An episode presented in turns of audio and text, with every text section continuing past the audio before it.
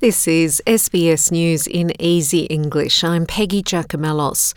US President Joe Biden has asked Congress to act on gun control, calling on politicians to restore limits on the sale of assault style weapons after a series of mass shootings in the country.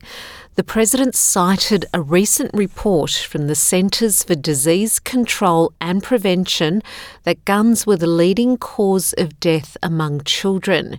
His remarks come one day after the 23rd mass shooting in the US this year took place in Tulsa, Oklahoma, resulting in the death of five people and a week after the school shooting in Texas, which killed 21 people. Since Uvalde, just over a week ago, there have been 20 other mass shootings in America, each with four or more people killed or injured, including yesterday at a hospital in Tulsa, Oklahoma. A shooter deliberately targeted a surgeon using an assault weapon he bought just a few hours before his rampage that left the surgeon, another doctor, receptionist, and a patient dead and many more injured. That doesn't count the carnage we see every single day.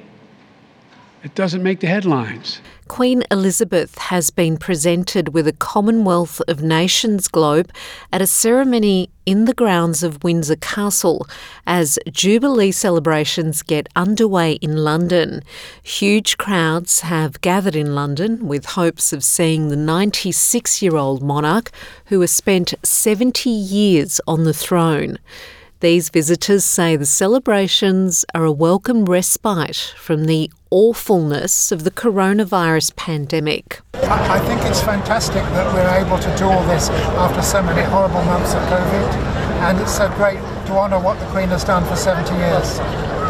I think it's amazing to have the opportunity again to be in the middle of many people and everything so peaceful. A 73 year old woman has been arrested after a three year old boy died following a hit and run incident in Melbourne's West. Police believe the boy ran onto the road after breaking away from his mother about 6:30 p.m. on Thursday. He was hit by a red sedan which failed to stop. The boy was critically injured and taken to hospital where he died overnight.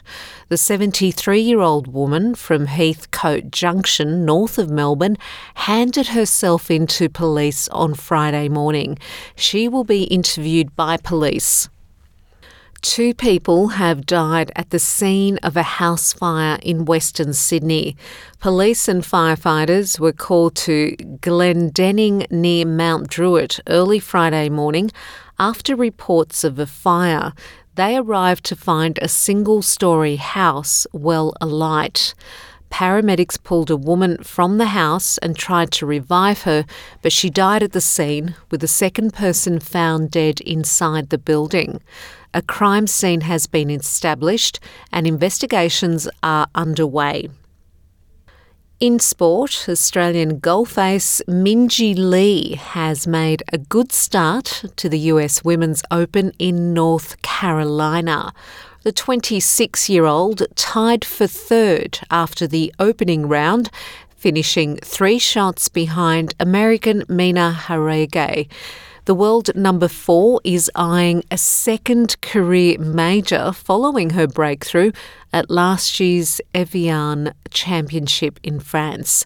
The victor on Sunday will take home the biggest cheque in women's golfing history at two and a half million Australian dollars.